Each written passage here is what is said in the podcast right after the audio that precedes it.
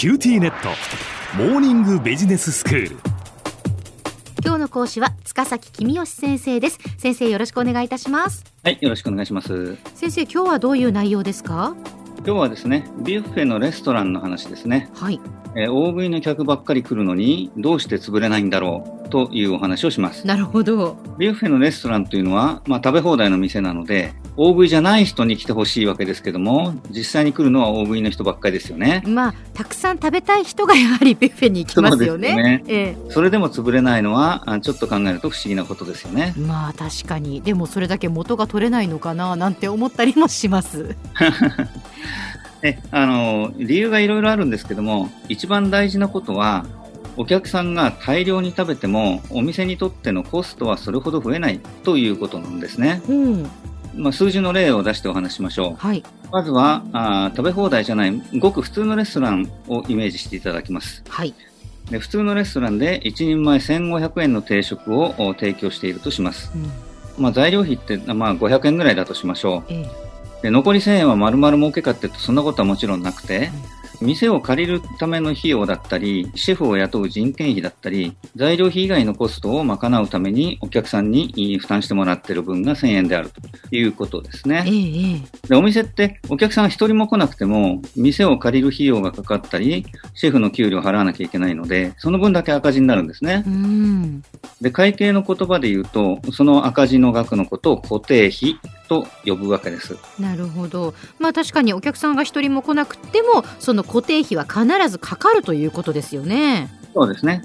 でお客さんが1人だけ来ると、収入が1500円入りますが、費用は材料費の500円しか増えないので、赤字が1000円減るわけですね。はいで、2人目、3人目とだんだん赤字が減っていって、まあ何人かお客さんが来ると、いつかは黒字になるというのがお店の収益の構造ということになります。はい食べ放題のお店の話に移りましょう。ええ食べ放題の店では入場料が3000円で、お客さんはあ3人分食べるとしましょう。はいお客さんとしては、2人分の料金、定食の2倍の料金しか払わないのに、定食3つ分、うん食べるわけですから、儲かったような気になりますよね。まあそうですよねでも、店にとっても悪くない話なんですね。うんお客さんが1人来ると、収入は3000円増えますけども、お客さんが3人分食べたからといって、材料費は500円の3倍ですから1500円しかかかんないんですね。ええそうすると、差し引き1500円も赤字が減るんです。なるほどですから普通のお店よりお客さん一人来た時の赤字の減り方がむしろ早かったりするわけですよね。はあそういう仕組みなんですねそうですね。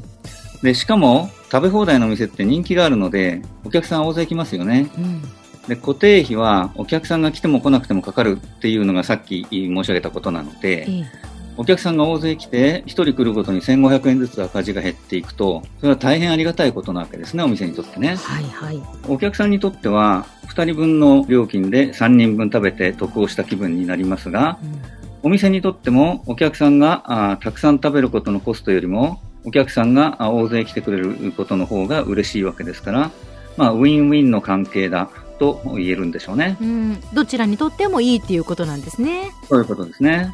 さて、ここまでは食べ放題のお店の話をしましたが、ビュッフェのレストランというのは単なる食べ放題ではなくて、うんあらかじめ料理が大量に並んでいて、お客さんが好きなものを取って食べるという食べ放題のお店ですね。はいこれにもお店のメリットがあるんですね。うーんどういうメリットでしょうか？まず、注文を聞いてから作って、きれいにお皿に盛り付けて、客席まで運ぶというプロセスがいりませんよね。はいそれに加えて、お客さんが着席してからすぐに食べ始めるというのもお店にとってはメリットなんですね。うん椅子に座ったらすぐ食べ始めると、すぐ食べ終わるので、お店にいる時間がそんなに長くならない。うーんそうするとまた次のお客さんを入れることができるということですね。はいはいそれから、お客さんの注文を聞いてから作るのではなく、あらかじめ作っておけるというのも大きなメリットです。普通のレストランですと、シェフは本当に忙しいのはランチタイムだけかもしれませんけども、ビュッフェのレストランだと、シェフは朝から夜まで自分のペースで仕事ができますから、暇にしている時間がないんですね。はまあ、雇ってる側としては一日中シェフが忙しく働いてくれるので、えうんーよりその分儲かるということですね。それから、大量の料理を一度に作れるというのも効率的です。1人前作るのと20人前作るので、シェフの手間が20倍かかるわけではありませんからね。まあそうですね。材料の面でもビュッフェの店は無駄がありません。うん普通のお店だとお客さんが何を注文するかわかんないので、メニューにあるものが作れるような食材をいろいろ仕入れておく必要があるわけですね。はい。でもビュッフェの店だとシェフがあ自分で作るものを決めてで必要な食材を仕入れるわけですから仕入れに無駄がないんですねうん。もしかすると商品種の食材を大量に仕入れるので値引き交渉ができたりするかもしれないということもあるかもしれませんねなるほど。えーここまで食べ放題のお店の話をしてきましたが、ちょっと脱線して、お客さんとして食べ放題の店に行く時の心得についてお話ししておきましょはい。う。最も大事なことは、元を取ろうとして無理をしない。いうことですね。ついつい元を取ろうと思いますけどね。まあお店に入ってちょっと食べたらすぐ満腹になってしまったとかですね。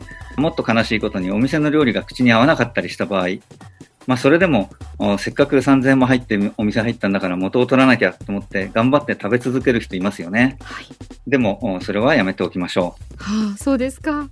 お店に入った時点でもう料金の3000円を払ってしまったわけですよね。うん。で無理してたくさん食べたら3000円戻ってくるかっていうとそんなことはないわけです。ええ。でそうであれば、もう払ってしまった3000円のことは忘れて、今から自分が一番幸せになるのは、無理をしてたくさん食べることだろうか、あるいは食べるのをやめて、えーお店を出て散歩に行くことだろうか、とお考えるのが正しいわけですね。なるほど。もう、どの道3000円は戻ってこないわけですから、自分にとって幸せな選択しようってことですね。そういうことですね。ええ。えー満腹ならそのまま帰宅する方が苦しい思いをして、無理して食べるより幸せになるでしょうしう、ん。料理が口に合わなかったら食べずに店を出て家でお茶漬けを食べた方が幸せになるでしょう。うん。で元が取れなかった時に、このお店に入った自分がバカだったと思うのが嫌で、元を取ろうとする人もいるようですが、その結果、食べ過ぎてお腹を壊した自分がバカだったという二つ目の反省をすることになるかもしれませんからね。では先生、今日のまとめをお願いします。はい。食べ放題の店は、客が満足する割に店のコストは大きくありませんから、ウィンウィンの関係だと言えるでしょう。ビュッフェスタイルにも様々なメリットがあるので、大食いの客ばかり来ても大丈夫なのです。今日の講師は塚崎君吉先生でした。どうもありがとうございました。はい、ありがとうございました。